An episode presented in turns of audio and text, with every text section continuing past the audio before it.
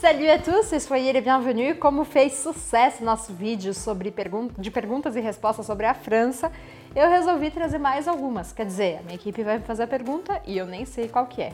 On y va?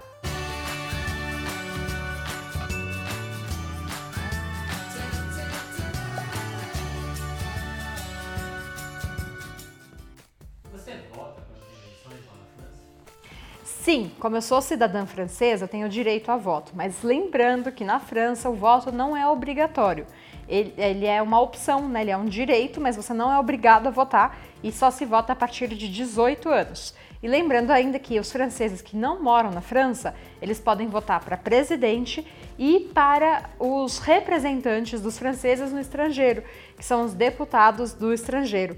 Então são os únicos cargos para os quais eu voto porque eu estou aqui no Brasil. E aí, para votar, isso me fizeram essa pergunta acho que hoje, é, para votar eu preciso ir no consulado.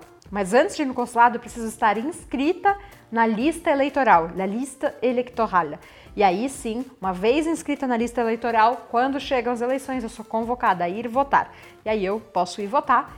E mais uma curiosidade sobre eleições na França é que a eleição é no papel na França. Então você entra numa sala, é, agora, ela, na verdade, a última vez que eu votei foi na escola francesa aqui de São Paulo, não foi no consulado, acho que pela quantidade de gente. Então, você entra em uma sala é, onde tem um envelope, você pega o seu envelope, você pega o papelzinho de todos os candidatos, você entra numa cabine e fecha a cortina. Aí você escolhe qual dos papeizinhos você vai colocar dentro do seu envelope, os outros você joga no lixo, fecha o envelope, sai da cabine Aí você vai passar numa outra mesa, onde você vai assinar, colocar o seu envelope dentro de uma urna e alguém que está controlando esse processo, né? São várias pessoas, são várias pessoas controlando esse processo, mas uma pessoa está na urna e uma vez que você coloca o seu envelope na urna, ela grita: "Ah, votei!", que significa votou. E aí, finalmente você termina de assinar o último documento e voilà, e aí você pode sair feliz porque você votou. É fácil, tranquilo de ir para a França e só usar o transporte público? Bom, é, sim e não. Vamos lá. O que quer dizer isso? É porque às vezes vocês pensam França, falam França pensando em Paris. E às vezes vocês falam Paris pensando em França. E a gente tem que lembrar que a França é um país inteiro e que dentro desse país tem situações diferentes. O que, que eu quero dizer com isso? Eu quero dizer que nas capitais é muito fácil você não ter nenhum tipo de é, transporte privado, né? Por exemplo, você está em Paris, você está em Lyon, você está mesmo em cidades menores como Montpellier, que é a cidade da minha família, você consegue se virar sem transporte, sem carro, né? Ou sem moto, tranquilamente. Você tem nesses países, nesses países, lá eu mesma fazendo erro, nessa, nessas cidades você tem ônibus, nas cidades maiores você tem metrô, nas menores, tipo Montpellier, você tem o bonde que se chama tram ou tramway. Então depende um pouco de, de cada cidade. Mas se você quer ir para o interior da França, realmente o interior, ou por exemplo, se você quer fazer uma viagem pela Provence, fica um pouco mais difícil você não ter um carro ou não alugar um carro, por exemplo, para você fazer turismo. Por quê? Porque você vai depender muito dos horários de ônibus que existem, mas para cidades muito pequenininhas, eles são muito restritos. Então, dependendo da viagem, dependendo para onde você vai, você vai sim precisar de carro, tá? Agora, é mais fácil você viajar entre as cidades de trem, por exemplo. Porque é, uma viagem, para dar um exemplo, de Paris até Montpellier são três horas mais ou menos de trem. Agora, se eu for de carro, são sete horas. Vale muito a pena você economizar esse tempo no trem. E o trem é rápido, é confortável, enfim, você vai fazendo outras coisas, conversando, lendo, dormindo, tem um restaurante e é uma experiência legal. E existem muitos trens, a linha ferroviária, né? As linhas ferroviárias na França são muito fortes. E então você consegue ir para praticamente todos os lugares de trem. Cuidado, eu falei praticamente porque, de novo, se eu pensar, por exemplo, nos vilarejos da Provence, não tem trem em muitos desses vilarejos. Então você vai precisar ir de ônibus ou de carro mesmo. E é fácil alugar um carro para usar lá É fácil, você pode ir com o seu CNH mesmo, é, o, seu, sua, o seu permis de conduire. Se você vai a turismo, você tem direito 90 dias a usar o seu permis de conduire, né? A sua sua carteira de motorista do Brasil ou do país em que você está. Mas passado esse tempo, se você vai morar por um tempo lá, você vai precisar fazer uma carta de motorista francesa. Para você alugar carro, você pode alugar nas grandes lojas, mas existem algumas outras formas também de você viajar na França, que é o covoiturage. Covoiturage é o fato de você pegar carona, tipo aqueles aplicativos BlaBlaCar. Isso é muito comum na França, as pessoas usam bastante. Então, para ir de uma cidade a outra, às vezes não é o, não, é o horário de trem não bate ou você quer economizar, às vezes é mais barato dependendo para onde você vai ir de carona no carro de alguém. Agora, pensando em Paris especificamente, muitos parisienses, quase que a maioria eu diria, não tem carro próprio, tá? Eles usam o transporte público mesmo, ônibus, metrô, RER, que é tipo o trem que sai da cidade, da cidade de Paris, né? O metrô é dentro da cidade e o trem em geral sai da cidade e vai para cidades satélites. E também bicicleta. As pessoas usam bastante bicicleta como meio de transporte também por lá. Precisa pagar para subir a Torre Eiffel e outras é, atrações. atrações famosas? E qual é a moeda lá na França? A moeda na França hoje em dia é o euro, assim como na União Europeia praticamente inteira, né? Inteira, na verdade. Antigamente era o franco francês, mas isso quando eu era criança. Depois passou a ser o euro, então hoje em dia é em euro. E sim, para você ir na Tour Eiffel, Arc de Triomphe, Musée du Louvre, é pago. Os museus sempre têm um dia na semana que são gratuitos. Então é legal sempre você dar uma pesquisada museu que você queira ir, qual é o dia que é gratuito, sabendo que, obviamente, por ser o dia gratuito, é um dia que é muito, muito cheio. Agora, Torre Eiffel não tem dia gratuito. E dependendo em que altura, em que andar da Torre Eiffel você vai, da Torre Eiffel você vai, é mais caro. Você subir até lá ao topo é mais caro. Mas agora eu vou contar um segredo para você. Eu não lembro se eu já subi na, no Arc de Triomphe, que falam que é legal, e eu subi na Torre Eiffel quando eu era criancinha. Não me lembro mais. Talvez com o Theo agora a gente suba. É, acho que faz sentido. Mas é uma baita fila e não é barato. E museu, sim, eu vou sempre, todas as vezes. E tem mais um lugar que eu queria lembrar. Esqueci qual é o outro lugar, mas mesmo, por exemplo, quando a Notre Dame, a catedral, estava aberta, para você subir na cúpula da, da catedral, você também pagava. Você pode entrar na catedral, obviamente, de graça, mas para subir na cúpula e ter uma vista, aí você paga. Vamos pesquisar quanto é para subir na Torre Eiffel. Ah, tem uma coisa bem legal, é que o ideal é que você já compre os bilhetes para entrar em todas essas atrações turísticas pela internet, para você não pegar tanta fila. Porque se você esperar chegar no lugar, você vai ficar numas filas intermináveis. Mesmo comprando, muitas vezes tem fila. Olha, olha só, no site da Torre Eiffel agora, sabendo que a gente tá, eu estou fazendo esse vídeo em setembro de 2021, já aparece um negócio grande falando que para entrar na Torre Eiffel precisa do pass sanitaire provando que você foi vacinado com as duas doses uma, de uma vacina aceita. Os preços. Crianças menos de 4 anos, gratuito. Eu vou começar do, da melhor notícia para pior, né? Então, crianças de menos de 4 anos, gratuito. Pessoas com deficiência, R$ 4,20 euros.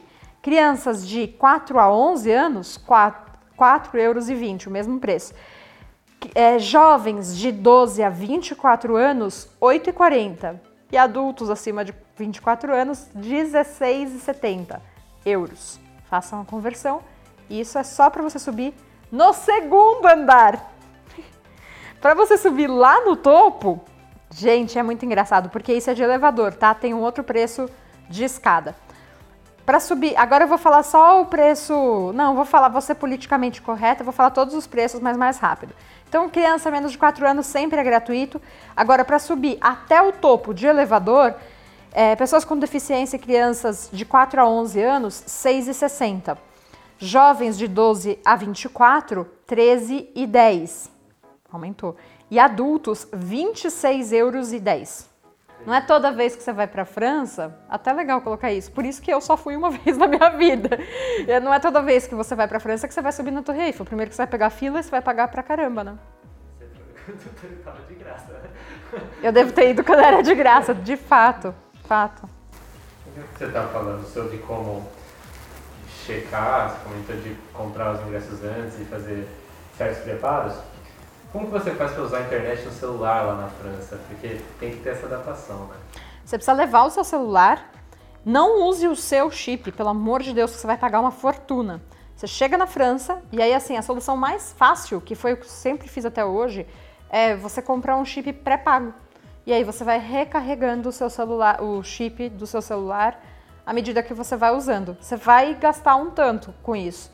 Essa vez, pela primeira vez, eu acho, ainda nem sei, porque eu não, não tive tempo de terminar de organizar isso, eu acho que eu vou fazer um chip pós-pago, que eles chamam de sans engagement, que eu posso interromper a qualquer momento. Ou seja, é mais caro um pouco do que o plano normal feito lá, mas é mais barato do que o plano é, pré-pago. Eu não sei falar os preços exatos ainda para vocês, em breve eu vou fazer um vídeo sobre isso, mas isso é essencial, né? Para você ter a internet. Tem muitos lugares que tem internet gratuita, tipo saguão de museu, é, uh, Les que são aquelas lojas de aquelas lojas grandes, tipo Galerie Lafayette, tipo Printemps, costuma ter internet e é óbvio nos cafés, etc. Mas vale a pena você ter internet. É, até tem alguns parques onde tem internet, mas é, vale a pena você ter um chip. Inclusive para você poder ligar qualquer coisa e poder usar em qualquer situação mesmo. Quais lugares você acha que os turistas deveriam evitar na França e em Paris? Por quaisquer razões possíveis? Tá. De novo, tem algumas coisas que eu consigo responder, outras que não. Por exemplo, os meus pais já foram assaltados de uma maneira horrível. Assim, não, não a mão armada, nada disso, mas de uma maneira horrível no sentido que eles estavam cheios de malas e aí roubaram a bolsa com todos os documentos, com computador, iPad, celular, tudo em Marseille.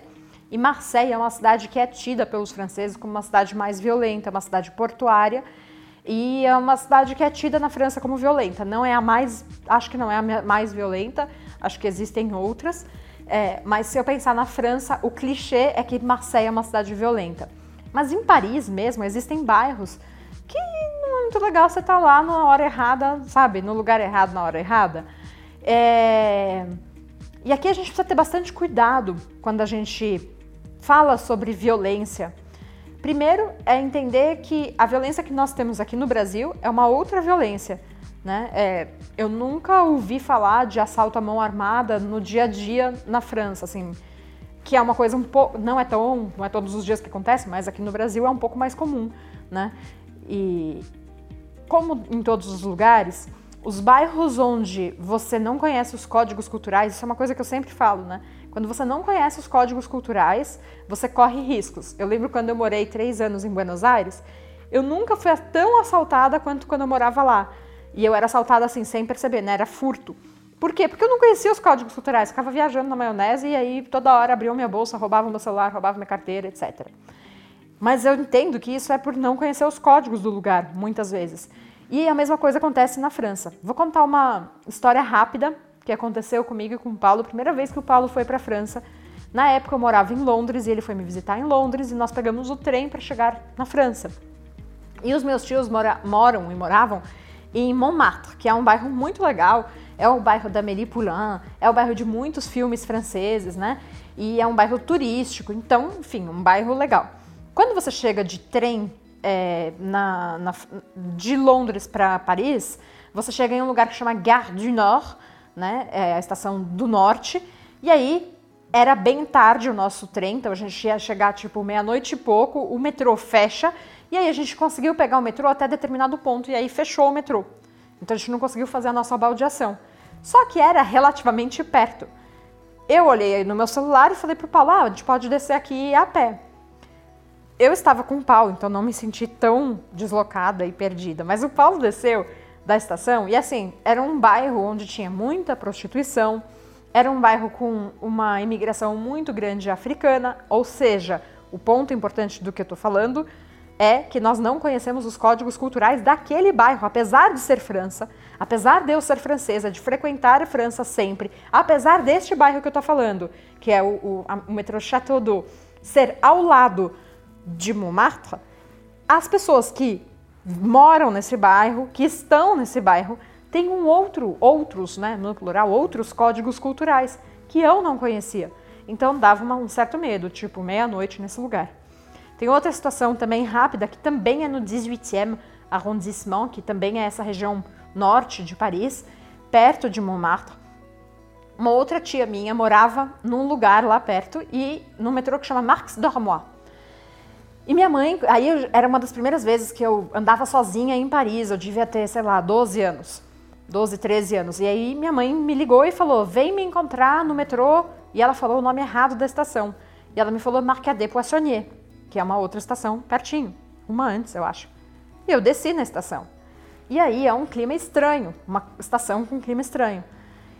O que, que eu quero dizer com isso? Eu não posso te falar assim qual é o bairro perigoso. É como se você me perguntasse isso em São Paulo. Qual é o bairro perigoso? Depende. Se você não conhece o bairro, qualquer bairro pode ser perigoso. Se você não conhece os códigos culturais, qualquer bairro pode ser perigoso. Então a gente sempre tem que tomar cuidado. Mas claro que quando a gente tem, quando a gente escancarado as diferenças sociais, esse lugar passa a ser perigoso para quem não corresponde àquele código. Então, por exemplo, um bairro que eu não frequento aqui em São Paulo é a Zona Leste. Se alguém me pegar assim, de com uma pinça e me jogar na Zona Leste, um lugar que eu não tenho a menor ideia de onde é, de onde eu tô, etc., provavelmente eu vou me sentir insegura. Bom, gente, estou fazendo um grande discurso sobre isso, mas só para dizer que sim, você precisa tomar cuidado em Paris. E precisa tomar cuidado, inclusive, em bairros muito turísticos. Por que que acontece? Não conheço os, os, códigos culturais e fico lá viajando, tirando foto com minha bolsa assim, aí alguém vem e rouba sua bolsa. Ou tem muitos ciganos também na França, e é horrível eu falar isso dessa forma, porque parece que eu estou sendo pejorativa com os ciganos, não é geral, mas acontece muitas vezes dos ciganos roubarem anel, celular, ou seja, tem esse tipo de furto também lá, tá bom? Acho que eu falei assim, em geral, não é conotação de ah, porque a pessoa é de tal lugar é, são as diferenças sociais que existem. Pode ser um francês, pode ser quem quer que seja, mas se você não está entendendo quais são os códigos do lugar, você corre mais riscos. Não importa tanto o bairro, mas dependendo de onde você está. Inclusive, quando eu cheguei na casa do meu tio, depois de ter descido em Chateaudoux e ido a pé, e ele olhou para mim e falou assim: Não acredito que vocês desceram em Chateaudoux à meia-noite com malas, os dois perdidões, assim, para andar, porque para mim parecia perto. E de fato, tipo, era um bairro um pouco perigoso, assim, você não vai entrar nas ruazinhas, você fica na avenida que é melhor, sabe? Enfim, falei muito. Vamos lá. Última pergunta? Então, a última pergunta é se é verdade que os franceses são mal educados. É sério que isso é uma pergunta? É, a galera perguntou. Não. Eu tô rindo de novo.